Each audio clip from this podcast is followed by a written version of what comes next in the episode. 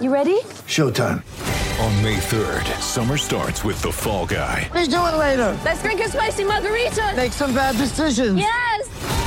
Audiences are falling in love with the most entertaining film of the year. Fall Guy. Fall Guy. Fall Guy. That's what the poster said. See Ryan Gosling and Emily Blunt in the movie critics say exists to make you happy. Trying to make it out? Nope. Because I don't either. It's not what I'm into right now. What are you into? Talking. Yeah. The Fall Guy. Only in theaters May third. Rated P G thirteen. Get ready for the greatest roast of all time. The Roast of Tom Brady. A Netflix live event happening May fifth, hosted by Kevin Hart. The seven-time world champion gets his cleats held to the fire by famous friends and frenemies on an unforgettable night where everything is fair game. Tune in on May fifth at five p.m. Pacific time for The Roast of Tom Brady, live only on Netflix.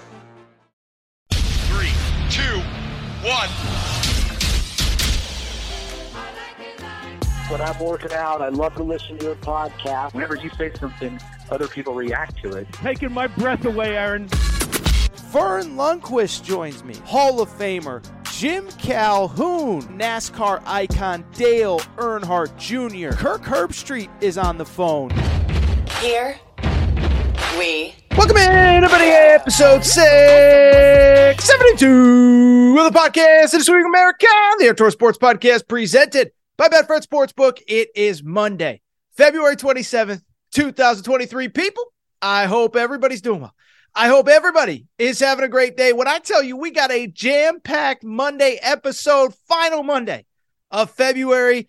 It's feeling like March, and it is going to feel like March on today's Outdoor Sports Podcast. Here's what you need to know about today's show. We hit on everything. Busy day in college hoops on Saturday. There is so much to react to. Indiana, how about my Hoosiers going into Purdue, getting the win there? Here's what it means for Indiana. Here's what it means for Purdue. Kentucky, they're smacking Auburn. I told you a week ago, they were the team nobody wanted in their bracket. Everybody wanted to get mad at Torres. We're going to discuss that. We're obviously going to discuss the latest with Alabama, the Brandon Miller, Alabama pat down. We all saw it. I have some thoughts on that. Some other odds and ends from what was a fun, loaded Saturday of college hoops. And then two quick realignment stories to wrap the show. Florida State, uh, they're they're they're hinting really hard. They want out of the A C C. Not sure if there's anything they could do.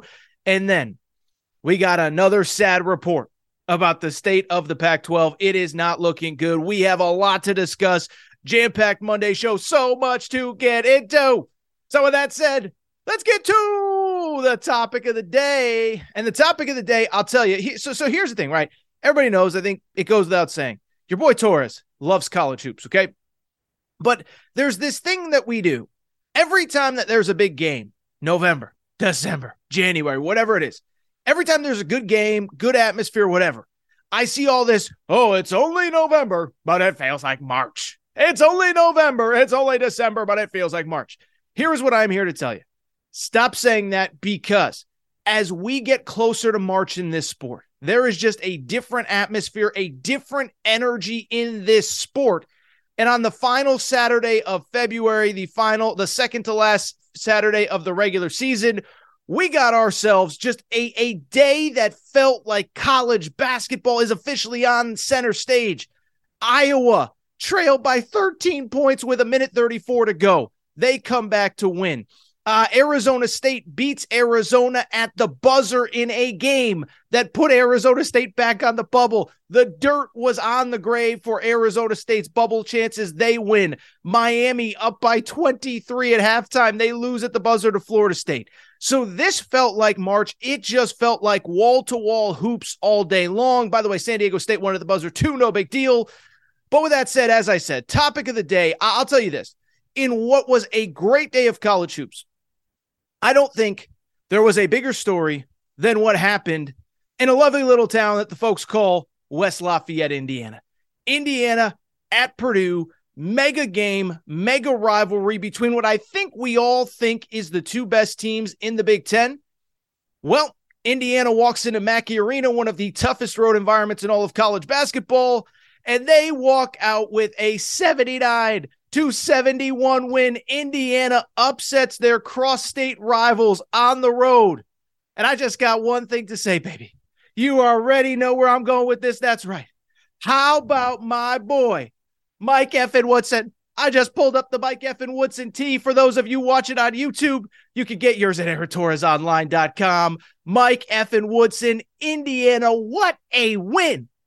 And let me just say this. People are going to say, how did it happen? Why did it happen? What happened? What went right? What went wrong? I'm here to tell you one thing, and one thing simply. Indiana had, on Saturday, the best player on the court. Indiana has the, the, the, the most likely N B A player. Bottom line, one team had Jalen Hood-Schifino. You want to start taking out your notepad, writing down names to know? I will tell you this. Indiana's Jalen Hood-Schifino, freshman guard. If you need to know one name, maybe out of the entire Big Ten for March, this is the name, and he is the reason why Indiana wins. So Indiana goes into this, this game, you know, like I said, a small underdog. They had beaten Purdue a few weeks ago in West Lafayette.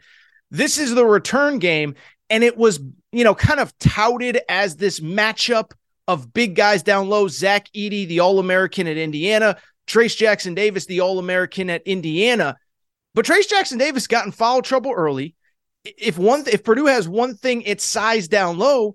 And Trace Jackson-Davis was kind of taken out of this game, especially early on. Well, Indiana puts the ball in this kid, Jalen Hood-Schifino's hands. If you have not watched Indiana, this kid has evolved. This kid has gotten better throughout the year. He is a freshman. I believe he's from the Memphis area, if I'm not mistaken.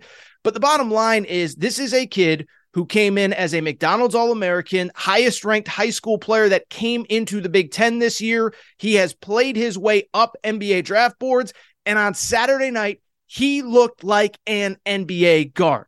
twenty-three points, ball in his hands, beating guys off the dribble, getting into the lane, floaters, runners, three-pointers, passes to the, you know, the cutters and this and that. He was the best player on the floor early, twenty-three first-half points. He single-handedly kept Indiana in the game. They trail by four at halftime. Then Trace Jackson-Davis comes out in the second half. He is able to stay out of foul trouble. Beyond that, uh, all of the veterans that Indiana has, the Miller Cops, the guys like that, they are able to get into a rhythm. And all of a sudden you look up and Indiana is in complete control of this game. The final score was seventy-nine to seventy-one. It really wasn't that close, as overall Jalen Hood-Schifino finishes with thirty-five points. Indiana hits seven of fifteen from three. Trace Jackson-Davis, in an off game, still manages to have ten points, eight rebounds, seven assists, and a block. And Indiana gets the victory in West Lafayette. And so what I would say about kind of the reaction and the big picture of this game. Now, look, I have been saying since December, I am not a believer in Purdue, but I don't believe that Saturday night was really about Purdue and this and that. And we'll certainly talk about Purdue in a minute. But to me, what Saturday was about, it was about Indiana, Indiana elevating as an entire program. And Indiana now, I believe, and I've said this for weeks, they're the team that's best built to win in the N C A A tournament. And I'll say, I, I'll say this, and I truly believe it. This is the best Indiana team that I can remember in a long time that is built to actually make noise in March. twenty thirteen, they got a number one seed. They went to the Sweet sixteen. twenty twelve, with Cody Zeller and Victor Oladipo, they get to the Sweet sixteen and lose to Kentucky. Those were the last times that Indiana really had a team to not only win in the regular season, but to win in March. This team is very much like that. Because when I look at Indiana, and by the way, I, I've been saying this for about three, four weeks now. I said, I think Indiana is better built to win late in the season in March than Purdue is. But why is Indiana built that way? Well, one, think about through history, all of the, all of the teams that have success in March. And we don't even have to talk about teams that strictly win a national championship. But what do you need? You need veterans that have been there before. What has been my criticism of Alabama outside of the chaos of the last week all year? Do they have dudes that have been there? Four of their top six scorers are freshmen at Alabama. Indiana's got guys that have been there. Trace Jackson-Davis has been at Indiana forever. Race Thompson has been at Indiana forever. They have veteran guys who have been through it all, been to the N C A A tournament, been on that biggest stage. You need shooting. They have that. You need, most importantly, in my opinion, I think two things. You need N B A talent, and you need guards that can make plays when all hell breaks loose. Because at the end of the day, I always say this, we could talk about, you know, coaching and seeding and region and this and that. If you look at the history of the N C A A tournament, the one thing more than anything that leads to success, do you got those dudes that can make plays? I mean, you even go back to Kansas last year. That wasn't thought of as any sort of historically great team, nothing like that. Kansas still had two guys that went in the first round of the N B A draft last year, and Ochai Abadji and Christian Brown. And oh, by the way, Jalen Wilson is going to go in the first round of this upcoming N B A draft, in my opinion. Well, Indiana, they certainly got the guys that I believe are next level guys, specifically Jalen Hood-Schifino. Listen, he's been up, he's been down, he's been good, he's not been good. But in March, when you need plays, you either got those guys that can just go make a play for you or you don't. Think about the, the narrative around John Calipari for the year, through all these years. He needs that guard that can go make plays. John Wall, um, Derek Rose, this year, Cason Wallace, De'Aaron Fox. Do you have the guy that can go make plays or do you not? And Indiana has that guy. Jalen Hood-Schifino isn't perfect, but when you can go on the road, thirty-five points, fourteen of twenty-four shooting from the field, seven rebounds, two assists, you're that dude. And if he can do it in Mackey Arena on a Saturday night with the world watching, guess what? He can do that in the N C A A tournament as well. And so I'm really excited about this Indiana team. Really excited about my boy, Mike Effin Woodson. Get your tees, Aaron Torres Online dot com, Aaron Torres Online dot com. But why I'm excited about this team is because I think the ceiling, to, to quote Michael Jordan, remember Michael Jordan, he was trying to say, there is no ceiling on this team. It's one of my favorite quotes of all time. There is no ceiling on this team. And he said, the ceiling is the roof. Well, the ceiling is the roof for this Indiana team because, again, I always talk about, what have I said on this show for the last month, and anybody who loves college basketball said, this is a wide open year. So take this Indiana team. They've already played Kansas. They played Kansas at Fog Allen Fieldhouse. They're a better team since then. That was the game that they had an injury to their guard, Xavier Johnson. They've played Arizona. They've played North Carolina. They've played in this Big Ten. They've played and won at Xavier. They're, they can play anyone, anywhere, any style, any of this, any of that. The interesting thing, I would actually say this, the most interesting thing about Indiana going forward, and the one I one concern I would have, they actually have an interesting decision to make, kind of similar to what Arkansas went through a few weeks ago with their star freshman, Nick Smith Junior So Xavier Johnson was their starting point guard, and Jalen Hood-Schifino was kind of playing off the ball. Xavier Johnson was averaging ten points and five assists per game, and he got hurt in that Kansas game back on uh, uh, December seventeenth, right before Christmas. He gets hurt. And so why that's interesting is that he hurts his foot. He breaks his foot. He's about ready to come back. And Mike Woodson said the plan is to bring him back. Now, I've heard varying things about the fact that if he doesn't play, he can actually technically take a redshirt year and come back for another year. I don't know what the plan is, but Mike Woodson said, or Mike Effin Woodson, depending on, on how you look at it. Mike Effin Woodson said that he plans on bringing him back when he is ready to come back. And so that's actually the most interesting thing with Indiana. They got a groove. Everybody knows their roles. Jalen Hood-Schifino is the guy with the ball in his hands. Trace Jackson-Davis takes over games down low. What happens if Xavier Johnson comes back? That is the interesting thing, in my opinion. That is what I want to watch. But I'm telling you, you talk about a team. They're going to be on that three four line that can play with anybody. Give me the Indiana Hoosiers. By the way, one other interesting fact about Indiana. Believe it or not, and this is going to sound crazy, they have never won the Big Ten tournament. We put the Big Ten tournament in place in nineteen ninety-eight. They have not won one since. I think they're going to be the favorites going into that tournament about ten days from now. Really quickly from the Purdue perspective, listen, I want to take a moment, appreciate what Indiana did. I'm not trying to be disrespectful to Indiana and what they did at Mackey on Saturday night. But I also believe, and I've said for months now, I am not a believer in Purdue. And I think why I'm not a believer in Purdue was on full display on Saturday. Listen, they're a good team. They're a nice team. And Zach Edey, probably the national player of the year. Now, I think there's an interesting case. Can, can he be national player of the year, but Trace Jackson-Davis wins Big Ten player of the year? We'll debate that a week from now. But why I bring it up, when you look at this team, what have I and everybody who loves this team said about Purdue? If listen, Zach Edey, he's seven foot four. He is going to get his twenty and ten. But the question that I have always had about Purdue What about everybody else around him? And does he have enough talent around him? And I look at Saturday as the perfect example of what Purdue's flaws and weaknesses are. Zach Edey was awesome on Saturday night, and Zach Edey deserves every piece of praise that he's getting. twenty-six points, sixteen rebounds, two blocks against Indiana at home at Mackey Arena. But as great as that is, it's also worth noting that outside of Zach Edey, one player scored in double figures, Fletcher Lawyer. Overall, they shot five of twenty-three from three. As a team this season, Purdue is shooting thirty-three percent from three.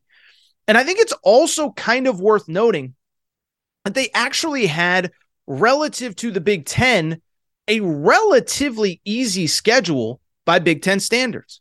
Minnesota is in last place. They took care of Minnesota a few weeks ago. Ohio State tied for second or in second to last place, thirteenth out of fourteen teams. They've played them twice.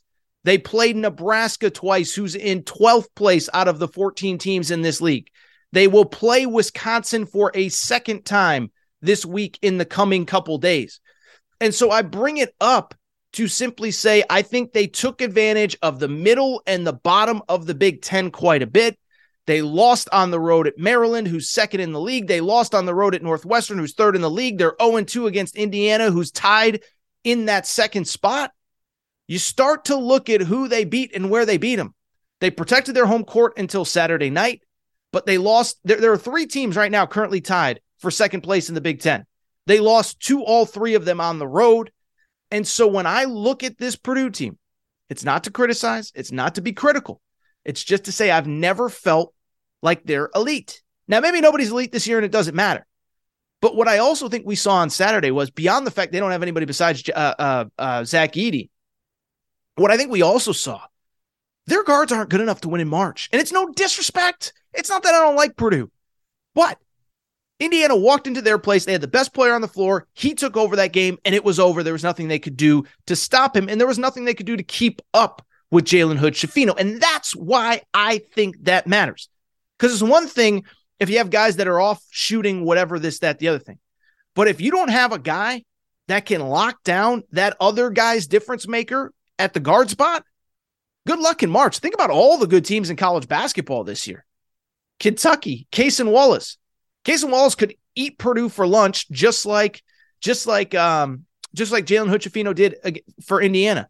Arkansas with Anthony Black and Nick Smith. You think those guys aren't salivating at the opportunity to go up against this Purdue team? They would eat them alive in the pick and roll. Jalen Hood-Schifino in Indiana, if they play again at some point. Um, I'm just thinking Caleb Love at North Carolina. You mean to tell me if North Carolina is a is a nine seed, a ten seed, whatever, and they get North, they get Purdue in the second round, that Caleb Love can't go off for thirty like he does? Every team in college basketball has really good guards, and if you can't stop them, Baylor has good guards, Texas has good guards, Kansas has good guards, you're going to be in trouble. Listen, I'm not here to pile on for Purdue fans. I don't think it's going to be good for you come March. Hello, it is Ryan, and I was on a flight the other day playing one of my favorite social spin slot games on Chumba Casino dot com. I looked over at the person sitting next to me, and you know what they were doing? They were also playing Chumba Casino. Coincidence? I think not. Everybody's loving having fun with it. Chumba Casino is home to hundreds of casino-style games that you can play for free anytime, anywhere, even at thirty thousand feet. So sign up now at Chumba Casino dot com to claim your free welcome bonus. That's Chumba Casino dot com and live the Chumba life. No purchase necessary. V G W. Void where prohibited by law. See terms and conditions. eighteen plus. Okay, round two. Name something that's not boring. A laundry? Ooh, a book club. Computer solitaire, huh? Ah, oh, sorry. We were looking for Chumba Casino. That's right. Chumba Casino dot com has over one hundred casino-style games. Join today and play for free for your chance to redeem some serious prizes. Chumba Casino dot com. No purchase necessary. Void where prohibited by law. eighteen plus. Terms and conditions apply. See website for details. It is Ryan here, and I have a question for you. What do you do when you win? Like, are you a fist pumper? a woohooer, a hand clapper, a high fiver. I kind of like the high five, but if you want to hone in on those winning moves, check out Chumba Casino. At chumba casino dot com, choose from hundreds of social casino style games for your chance to redeem serious cash prizes. There are new game releases weekly, plus free daily bonuses. So don't wait. Start having the most fun ever at chumba casino dot com. No purchase necessary. V G W. Void where prohibited by law. See terms and conditions. eighteen plus. Really quickly, let's look at some of the other results from Saturday in college hoops. Let me just say this. Last Monday's show, on Monday, we talked about Kentucky beating Tennessee for a second time at this time last week. And I said at the time, I said, boy, oh boy, oh boy. I would not want to see Kentucky in my bracket right now. Kentucky is officially the team that nobody wants to see. And everybody got in the comments section on YouTube, and everybody sent me D Ms, and everybody got in my, my mentions on Twitter.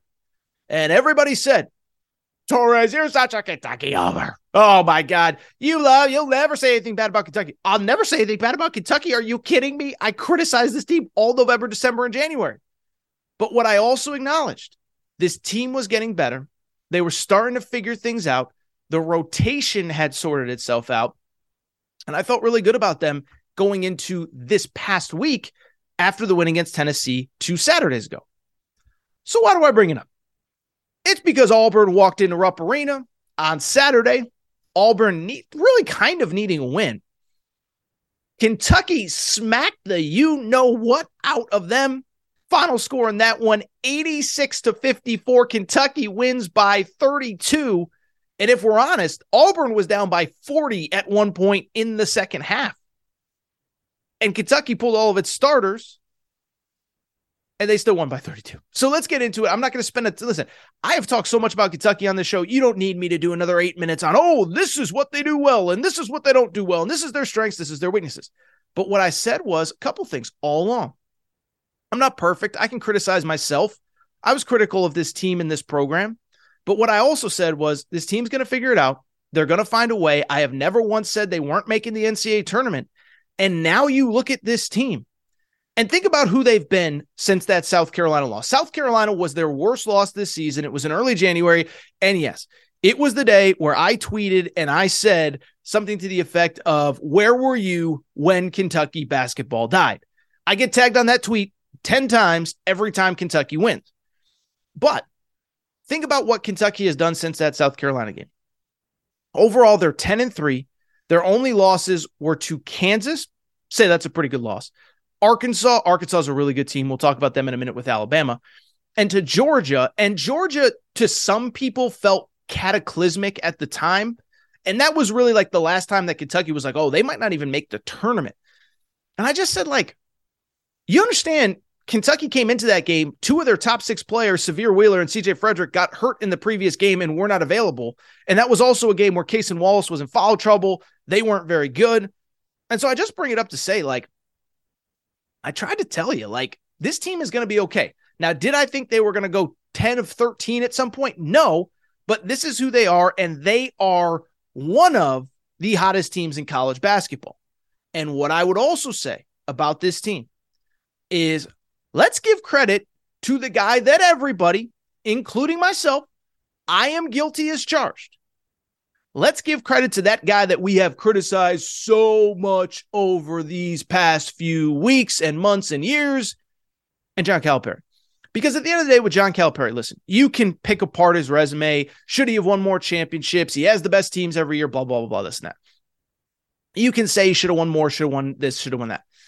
But one thing about Coach Cal, outside of really two seasons, well, three seasons really, but COVID, I don't think COVID counts for anybody, okay? It's a, it's, it's a hall pass. It's the college basketball hall pass. That's what, that's what that COVID season was.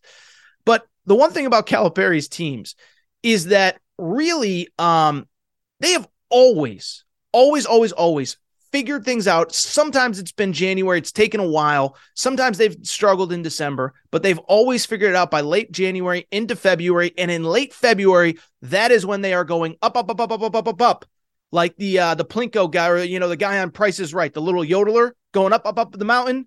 That's Kentucky every single February. Now, it didn't happen last year, but last year, I'll give Cal a pass.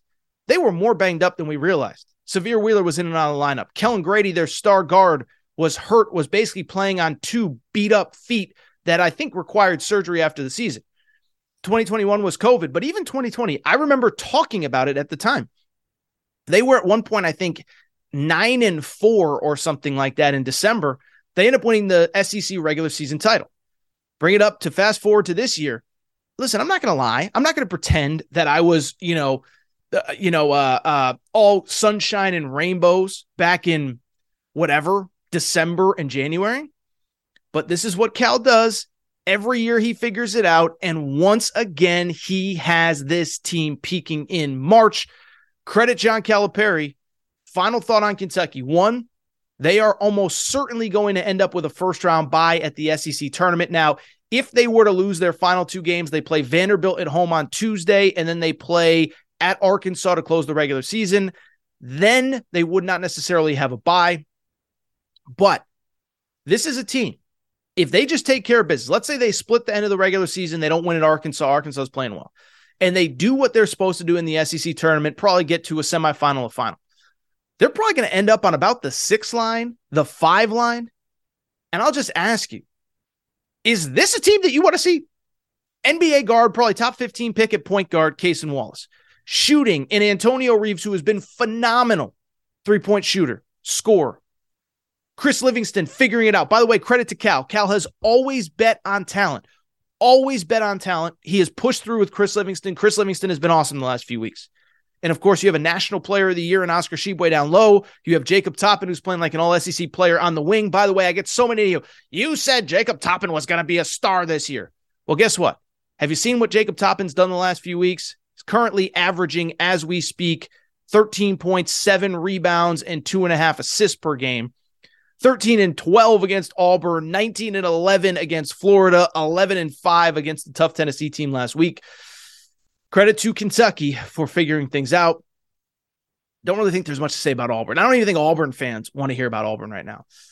Finally, there is one other result that I do want to talk about from the Saturday night in college hoops, uh, or Saturday in college hoops. And it's a continuation of this Brandon Miller, Arkansas story. I think a lot of people probably think this might have been the biggest story that came out of college basketball on Saturday, and you might be right. But Alabama, we've talked a ton about it the last two two episodes. So I'm not going to get into the details, the who, what, when, where, why. But at this point, Alabama has seemingly made the decision that they are going to continue to play Brandon Miller, and they are going to continue to face the public backlash. And we can argue, is it right? Is it wrong? Is it whatever? Well, on Saturday, they hosted Arkansas. And I'm sure in a video that you all saw, there was a pregame introduction where apparently one of Alabama's walk-ons, Adam Cottrell, a guy that everybody in that program loves, get, comes up to Brandon Miller during those introductions and gives him a pat-down, almost like a police frisking. For those of you who did not see the video, uh, it is readily available on social media. So listen, at this point, I've said everything there is to say about Alabama. Um, I don't think that I would be playing him right now if it was my decision. But there are no charges pressed, and you can go back and listen to what I've said about this whole situation. But why I bring it up, after the game, Nate Oates was asked about it. Nate Oates said he wasn't aware. Nate Oates also said um, that the team as a whole is going to put an end to it. Let me say something a little bit unpopular. Nate Oates has taken a lot of heat over the last week, and I think it's justified. The wrong place, wrong time thing, I don't know if he really knew what was going on, but he shouldn't have said it. Then there's the follow-up. Then there's this. Then there's that. I do not blame Nate Oates for the pregame introduction. You might disagree with me. That's fine. But at the end of the day, the head coach has to have his finger on the pulse of so many things. Game plan, recruiting, transfer portal, media uh, uh, necessities. At some point, the players have to have awareness about what is going on. And I bring it up because, listen, I've heard the last few weeks, I, I in many ways, I, I've said it, I, I, I do feel a tiny bit of sympathy for Brandon Miller. And I'm not saying we should, you know, feel awful for him, because ultimately we all know that very likely if Brandon Miller does not deliver that gun to allegedly deliver the gun to the scene of the crime, then Jamea Harris is probably still alive. And we're going to find out in the coming weeks how much he was involved, how much he knew, all that stuff. But I do sort of feel bad for him. But I will also say this. At the end of the day, he has to know that the spotlight is in him, is on him. And everything that he does, everything that he does is going to be micromanaged, overanalyzed, all of that. And so I, I think as a twenty-year-old, he has to have a little self-awareness of whether I knew, whether I didn't know, I put myself in a bad situation that has now put a spotlight on this entire program, and everyone is watching my every move. And so I don't blame Nate Oates. Nate Oates is trying to put together a game plan to beat Arkansas. Nate Oates is trying to figure things out. Nate Oates is trying to win an S E C regular season title. Nate Oates is obviously dealing with a media backlash. He's trying to keep his play. It has to be on the player at some point. And Brandon Miller is twenty years old. I don't know how old this, this, this walk-on is, but Brandon Miller is twenty years old. And it's interesting because I've been told for years, these aren't kids. Don't call them kids. You know, we talk about, should they even have to go to college? Should they be allowed to go to the N B A? They're not kids. They're eighteen years old. If you can fight in a uh, for the military, if you can serve for the military, then you should be able to go play in the N B A. Well, if we're determining at eighteen that they're adult enough to earn a living as a professional, then don't tell me Brandon Miller is a kid in this situation. And again, I'm not going to relitigate the entire night that ultimately led to the unfortunate passing of Jamea Harris. But if you're twenty years old, you have to know that the spotlight is on you in every moment. I don't blame Nate Oates for that. Excuse me, for that whole pat down thing. You got to know Brandon Miller. You got to know uh, Adam Cottrell, the walk on. You just have to know better. And I'm not here to, to, to yell and scream and say it's the worst thing that ever happened, but it is a lack of awareness. It is a lack of self-awareness. And hopefully, Hopefully everybody learns from this. And obviously, look, we'll continue to cover the Brandon Miller aspect of things as the season unfolds. It does not appear as though Alabama is going to pull him, but I will just tell you what I told you on last show. If you think this story is slowing down because Alabama has made its decision, you got another thing coming to you. This is going to continue to be a story as they finish up their season. Two games left in the regular season, Auburn at home on Saturday, or Auburn at home this week on Wednesday, and then on the road at Texas A and M. By the way, from strictly a basketball perspective, Alabama will clinch an outright regular season title with either win against Auburn or A and M on the road. A and M lost on thir- on Saturday to Mississippi State, so Alabama is one win away from an outright regular season title. And obviously they have clinched at least a share of the regular season title with their win against Arkansas. From the Arkansas perspective, you know, I don't think there's a ton to really discuss. Um, Nick Smith Junior did have twenty-four points. It was a very inefficient twenty, twenty-four points on twenty-three shots for him. Um, and it'll be interesting to see. I mean, he played all forty minutes. You know, Muss is obviously riding with his guys that he believes are difference makers. And I, what I would just say about Nick Smith is I, I, he looks to me like a young freshman that's pressing too hard. And, and I'll be curious to see. Arkansas has obviously just two games left in the regular season. They will play at Tennessee this weekend, ten, uh, or at Tennessee on Tuesday night, Kentucky at home on Saturday. And I'm curious to see how Nick Smith handles things, because obviously Kentucky or uh, Arkansas has a different upside with him in the lineup. But he was a guy that I thought on, on Saturday looked like he was pressing, looked like he was trying to do too much. And that's not what Arkansas needs from him right now. They need him to play within himself. They need him to get buckets. They need him to play within the context of a team. So it'll be interesting. Two tough games left for Arkansas, and we'll find out. This team, I still think, is very dangerous. You put this team on the nine line and put them against Purdue in round two, you know how I probably feel about how that game will go down. But Arkansas gets uh, the loss there. Two big games left. They are nineteen and ten overall. Obviously, in a perfect world, they want to at least split the final two regular season games, if not win outright. But I'll tell you, they're a scary team going into the S E C tournament. Um, and I think that's really it for, for results. I will say two quick thoughts on the Big East. One, UConn. I know, I'm the UConn homer guy. Get mad at me, whatever. Quiet. They went to, to Madison Square Garden, taken over by UConn fans. It was about seventy thirty UConn, and dominated that game. They dominated Saint John's. They beat Saint John's. They get the victory. UConn's now quietly, in the last calendar month, six and one in their last seven. The only loss was to Creighton on the road. This is a very dangerous team. And you want to talk about dangerous?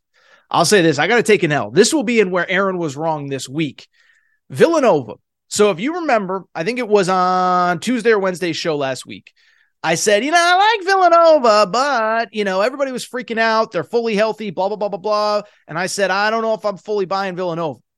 Well, they played Creighton at home on Saturday, and they gave a butt kicking for the ages. They win by twelve. And all of a sudden, this Villanova team, so Villanova right now, fifteen and fourteen overall, nine and nine in Big East play. However, since they got their full roster back, they are they've quietly won five of their last six and five of seven overall since they got their full group back, including Justin Moore, a starter on last year's Final Four team that got hurt prior to the Final Four. They're currently five and one in their last six, five and two in their last seven since he came back. And you start to look at that bracket. Now, they still have Seton Hall at home, Seton Hall on the road, UConn at home to end the regular season this year. Right now, they're looking like they could potentially be about the six or so seed in the in the Big East tournament. Imagine playing all year to get Villanova as the sixth seed in your bracket. They're playing their best basketball. Credit to Kyle Neptune, the head coach, and we'll see what happens from there. All right, that was a fun first episode, fun first segment of this episode of the Aaron Torres Pod. This is what I'm going to do. Take a quick break. I'm going to come back. I think there's two interesting realignment. So realignment is the story that will not go away. So one, we had Florida State's, uh, uh, an administrator from Florida State. He just kind of threw down the gauntlet. He's like, we need a better deal than we got. We'll discuss that. And then the Pac twelve, you thought it was bad. It somehow keeps getting worse. We'll take a quick break. Be right back.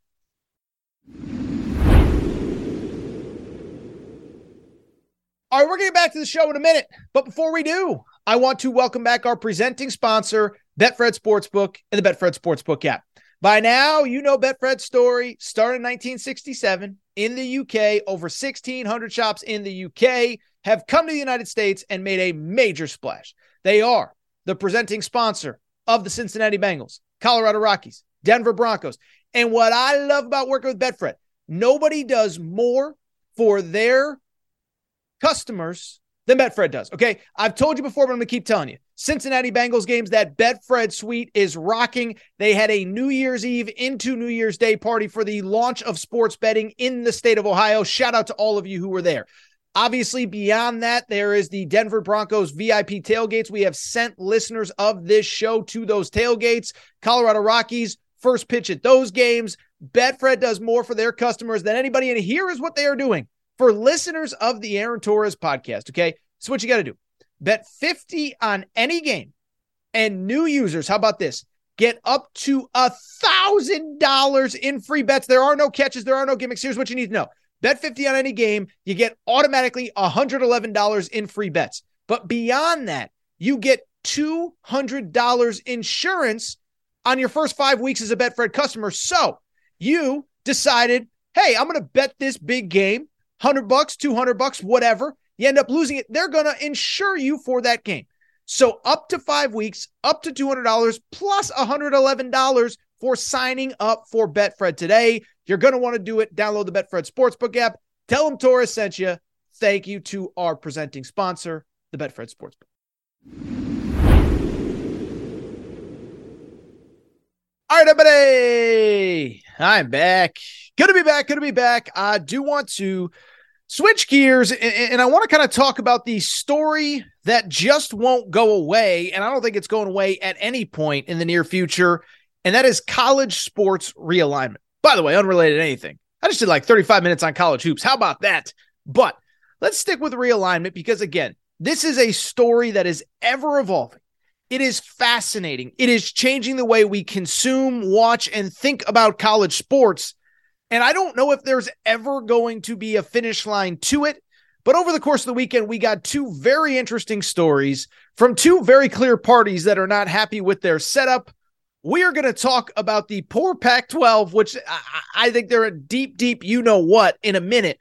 But before we get to the Pac twelve, I do want to start with what I thought was actually a very interesting story out of Florida State University.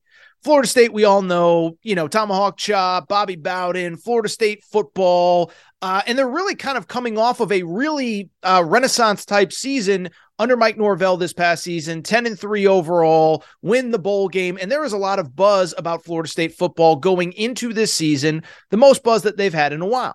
Well, they are currently in the A C C on the outside looking in. And as I've said from day one, hour one, minute one, since Texas and Oklahoma left for the S E C, and then shortly thereafter, a year or so later, U S C and U C L A left for the Big Ten, everybody who is not in the Big Ten or the S E C is trying to angle, trying to figure out how do we get in there and how do we get a cut of that massive T V revenue? Well, on Friday, uh, Michael Alford, the Florida State athletic director, was speaking to his board of trustees, and a lot of the information that he was speaking about actually leaked out. But essentially what his whole conversation came down to was this: Florida State is not happy with their setup in the A C C, and Florida State is desperately trying to get one of two things done with the A C C. One, they're just trying to get out, and we're going to talk about it in a minute. I don't know if that's very likely. Or two, they're trying to figure out a way, how do we maybe set up an uneven distribution model? In other words, the biggest brands, the Florida States, the Clemsons, the Miamis, maybe the North Carolinas and Dukes, I don't know. How do those schools get a bigger chunk of the pie than the Syracuses and the Pitts and the Wake Forest and the Boston Colleges that most people don't care about? So that was essentially what the conversation was about, but... well, I would like to sit here and tell Florida State fans that this is all going to get worked out and everything's going to be okay and everything's going to be good. I don't know if that's the case. The Florida State A D can want whatever he wants. It doesn't mean that it's going to happen.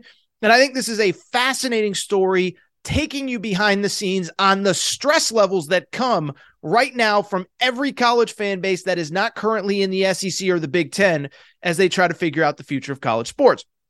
And so let's get into it. And really, to understand Florida State's situation, you really have to understand the A C C situation. And obviously, like every conference over the last probably two decades, um, you know, they, they've seen a lot of turnover and turmoil in their conference. Now, some of it was they created the turmoil, adding Syracuse and adding through, you know, really over the last twenty years, Miami in football and Virginia Tech in football, Boston College, Syracuse, Pitt, et cetera. Um, but they also lost Maryland.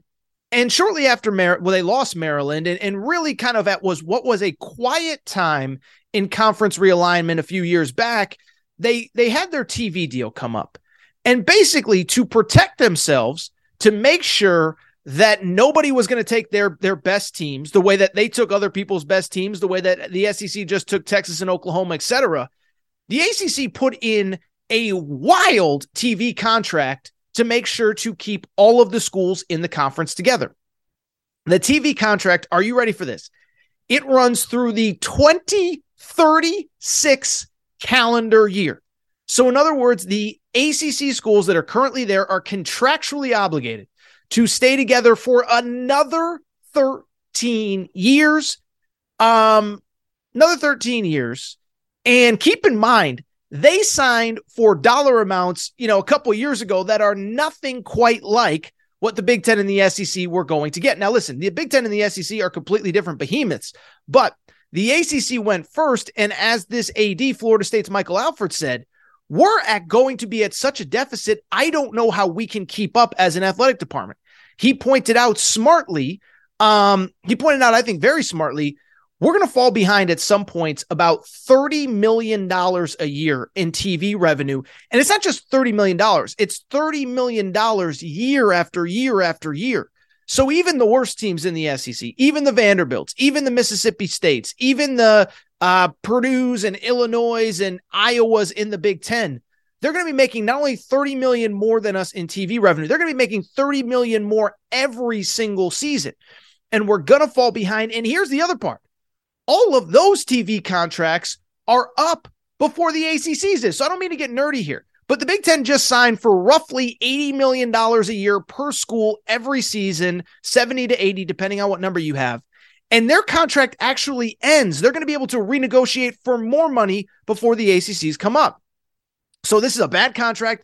This is a bad deal. And Florida State is basically freaking out. And I think he actually has a pretty strong argument as to why something needs to be changed.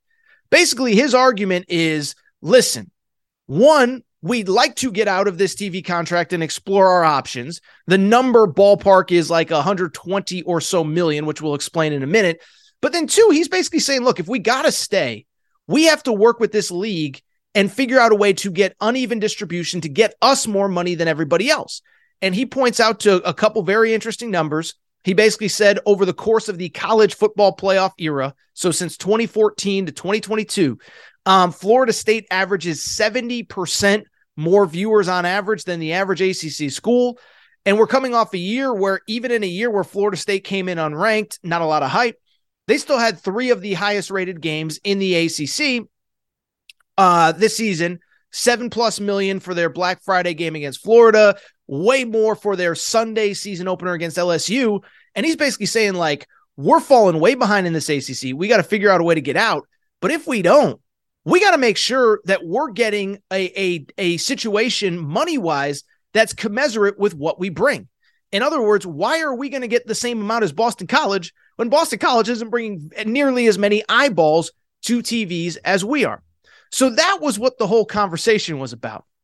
But now, I hate to say it, I'm going to rain on the parade of, of every Florida State fan and every Florida State, State administrator, because I don't see them getting out of the T V deal. I don't see them getting out of the A C C, and I don't see the league itself rearranging its T V rights. Listen, we all want things in life. I want somebody to pay me millions of dollars to go sit on a beach and drink cold drinks every day. Doesn't mean it's going to happen, and I think Florida State is kind of stuck where they are. In terms of just leaving the A C C, I think we essentially have to eliminate that as even a remote possibility, okay? Because as I said, the second that Texas and Oklahoma decided to leave for the S E C, I told you on this show, I said every school that's not in the Big Ten and not in the S E C is trying to figure out a way to get to, to one of those two conferences. If you remember, my buddy Mark Ryan, radio host in South Carolina, he reported that Clemson and Florida State had discussions with the S E C. He got crushed by all the Big J media. But he was one hundred percent. I said he was one hundred percent right, because of course everybody is having discussions. Everybody's trying to figure out how to get out. But when you do that, you have to go through the T V contract and figure out a way to get out of this contract that runs another thirteen years. Well, here's the problem. It's really hard to get out of a contract that was written in such a way that it was like, like, just think about this at the most basic level. Okay. So if you're the A C C four, five, six years ago, you want to make sure that nobody can get out of a contract to leave your conference anytime soon. You are going to write an airtight contract that makes it impossible for anybody to leave. That was the contract that was put in place. And of course that was the contract that was put in place, because of course that's the contract that you want. So no, it's not easy to get out of this contract because it was written that way at the request of all fifteen schools in the, the A C C, or fourteen plus Notre Dame, whatever you want to say. It was written this way, so it wasn't easy to get out of. I guarantee you, the legal counsels of some of these schools, my guess would probably be North Carolina, maybe Virginia, Clemson, Florida State, Miami. They've been trying to figure out a way out of this contract for probably two years now, and it's not happening. And it's because the contract was written in such a way that you're not supposed to be able to get out of it to keep everybody together. So that's one. I think it's also worth noting, by the way, I know I saw some people throw out a number of, well, you know, Texas and Oklahoma are paying one hundred million dollars to get out of that Big twelve contract. Um, and so maybe Florida State could just write a check for one hundred or one hundred twenty million. Here's the problem. One, there was only one year left on the Big twelve contract. Two, the Big twelve was the one that wanted them out of the conference. We talked about it when we when it was announced that Texas and Oklahoma are leaving a year ahead of schedule. The Big twelve wanted them out. The A C C doesn't want North uh, doesn't want Florida State out. And so my understanding is, if the A C C just says no, you can pay whatever you want, but you do not own your broadcast rights until twenty thirty-six. And so you can leave. You can pay a million dollars or a hundred million dollars or a billion dollars to leave the A C C. But if you but but you won't control your broadcast rights. Your new conference won't own your broadcast rights. And so because of it, you're kind of just stuck where you are. You can pay whatever you want to leave, but if you can't broadcast your games, if your games can't be broadcast anywhere, then it doesn't matter. Now, the uneven distribution of revenue part, that one's interesting as well. And I hope I'm not nerding out too hard, but this is a very important story in the college sports ecosystem. And the, une- the uneven revenue distribution is basically, again, Florida State saying, we make way more for this conference than Boston College or Syracuse or Pitt. No disrespect to any Boston College fan that's listening if they exist, but it's the truth. But the problem with now going to the A C C and saying we want to re- renegotiate this deal is the deal is in place because you agreed to it and because every school in the conference agreed to it. And so you can't now go to the A C C because, remember, the A C C knows you have nowhere to go. They know that the contract is written in such a way that's basically like, you're stuck with us till twenty thirty-six. Now imagine going to the A C C and saying, okay, well, if we're stuck till twenty thirty-six and there's nothing we can do, but we want you to redo the T V deal so that we get a bigger share than Boston College or Syracuse. Boston College and Syracuse are going to say no way. And the A C C is going to say no way for one simple reason. It's because you, Florida State, as an institution, agreed to it. It's because you agreed to it. It's because you agreed to it. So if so, why is Boston College going to give up money to a contract that you agreed to? I'll give you a really terrible example, but I think it's apples to apples. Imagine you and I decide to open up. Are you ready for this? Let's say we open up a hair salon, me and you, and we agree for the next thirteen years, we are going to split revenues fifty-fifty on this thing. And we have a contract that we both agree to that we have decided that no matter what happens, we each get fifty percent of the revenue. Now imagine that we open up this salon and a year, two years, six months in, eighty or ninety percent of the requests, let's just say seventy percent because Florida State rates seventy percent better than the average A C C team. Let's say seventy percent of all the hair appointment requests come for you. And you come to me and say, say I'm creating seventy percent of the revenue here, maybe even more because I'm taking non-requests as well. I want a bigger cut of the pie. It's a it's a very admirable thing. It's an understandable thing. And you know what I'm going to say? I'm going to say, I got this little piece of paper right here. See this? I'm, I'm crumpling it up in my hands. I got that piece of paper right there. And I don't really care what you do. You can't go anywhere because this contract that we agreed to says that we're stuck in this place next thirteen years. You can't go to another salon. You can't go to another place. You can't rent out another building. You're stuck here. That's where A C C is. The A C C is at. And in this example, you might be Florida State and I might be Boston College, but Boston College is getting that same check. So it's a fascinating story. Um, and I think it speaks to just where we are in realignment right now. Listen, I've said it. Everybody wants to be in the Big Ten or the S E C. I've been saying that for a year and a half. I've been saying that since the second in July of twenty twenty, when Texas and Oklahoma announced they were leaving for the S E C. But just because you want something doesn't mean you're going to get it. And Florida State fans, I hate to say it, I think you're in deep, deep, deep trouble on this one. Step into the world of power, loyalty, and luck. I'm going to make him an offer he can't refuse. With family, cannolis, and spins mean everything. Now, you want to get mixed up in the family business. Introducing The Godfather at Chumba Casino dot com. Test your luck in the shadowy world of The Godfather slot. Someday, I will call upon you to do a service for me. Play The Godfather, now at Chumba Casino dot com. Welcome to the family. No purchase necessary. V G W Group. Void where prohibited by law. eighteen plus. Terms and conditions apply. Hey, guys, it is Ryan. I'm not sure if you know this about me, but I'm a bit of a fun fanatic when I can. I like to work, but I like fun, too. It's a thing. And now the truth is out there. I can tell you about my favorite place to have fun, Chumba Casino. They have hundreds of social casino-style games to choose from with new games released each week. You can play for free anytime, anywhere, and each day brings a new chance to collect daily bonuses. So join me in the fun. Sign up now at Chumba Casino dot com. No purchase necessary. V G W Group. Void where prohibited by law. See terms and conditions. eighteen plus.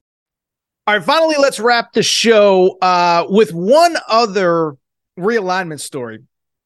And let me just say this.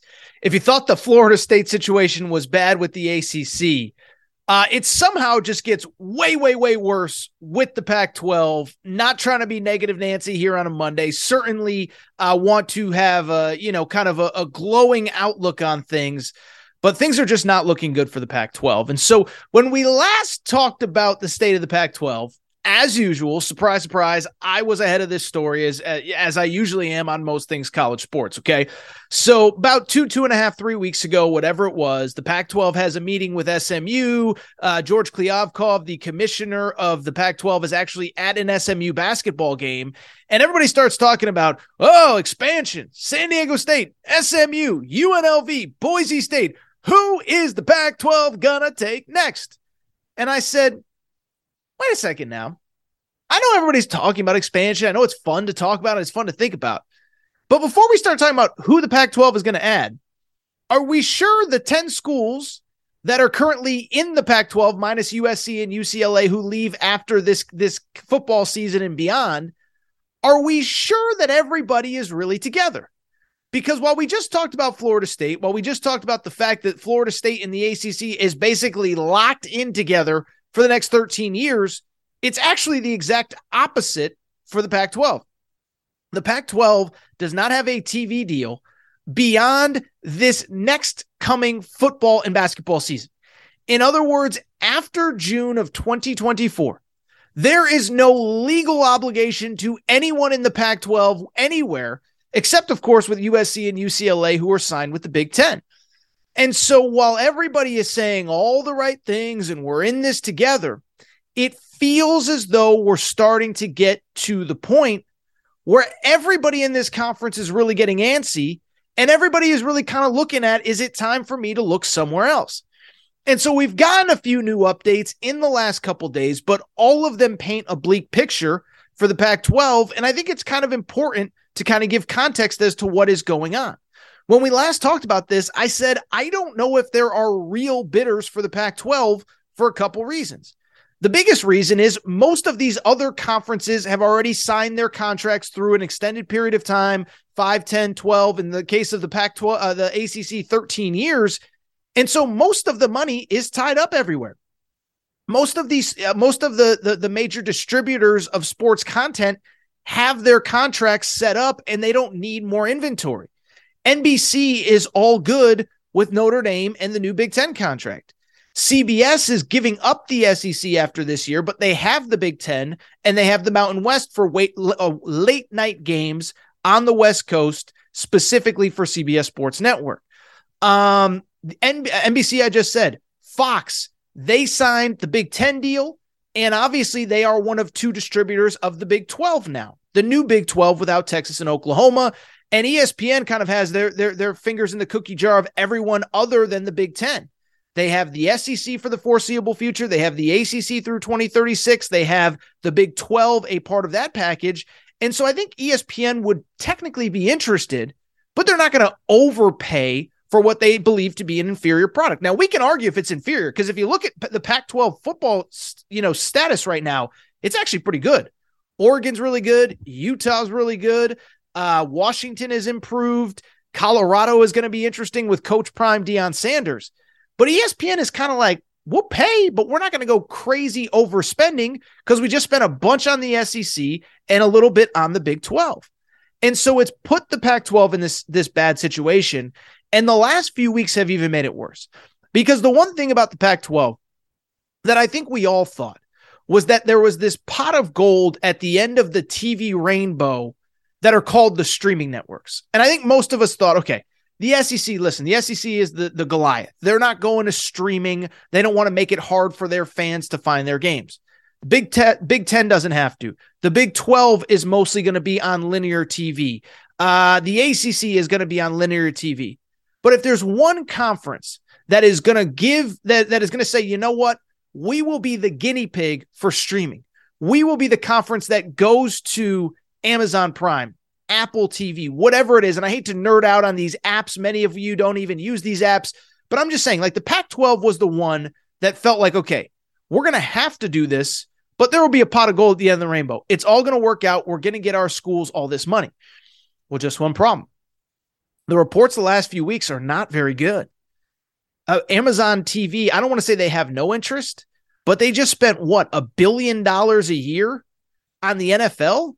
You think they're in a rush to, to overspend for the Pac twelve just to have content? They have plenty of content. They have, they, have, you know, for the twenty-five million dollars that they would have to pay Utah or Arizona State, They can go make two or three movies that you're going to watch and stream, and I'm not a streaming expert, but you get the point. Then there was talk about Apple T V. Well, Apple T V is going to get in the mix. Well, just one problem. Brett McMurphy, really well-respected college football reporter, put out this tweet on Thursday, on Friday, excuse me. He said, Apple T V still has not made a formal offer for the Pac twelve media rights. But it gets worse, Pac twelve fans, because here is what he said. He said that Ion T V, something called Ion T V, has emerged as a potential Pac twelve partner, sources told Action Network. Ion T V is owned by E W Scripps Company, which has sixty-one local T V stations nationwide and launched Scripps Sports this past year. I'll be honest. When I saw this report, I made the joke, but it wasn't really a joke. I think Ion T V is a real thing, but I'm not one hundred percent sold. Is Brett McMurphy making this up? Is this a real account? No, it's a real account, and it shows you how bleak things are for the Pac twelve. Right now, there are no real bidders that we know of for this league. And so what's going to happen is one of three things, and none of them is really good right now for the Pac twelve. One, they're just going to have to take a substantially below market value, and the A C C was just complaining about falling thirty million dollars behind of the S E C and the Big Ten every year. The Pac twelve might even be worse. Is that twenty-five million dollars a year per school per team?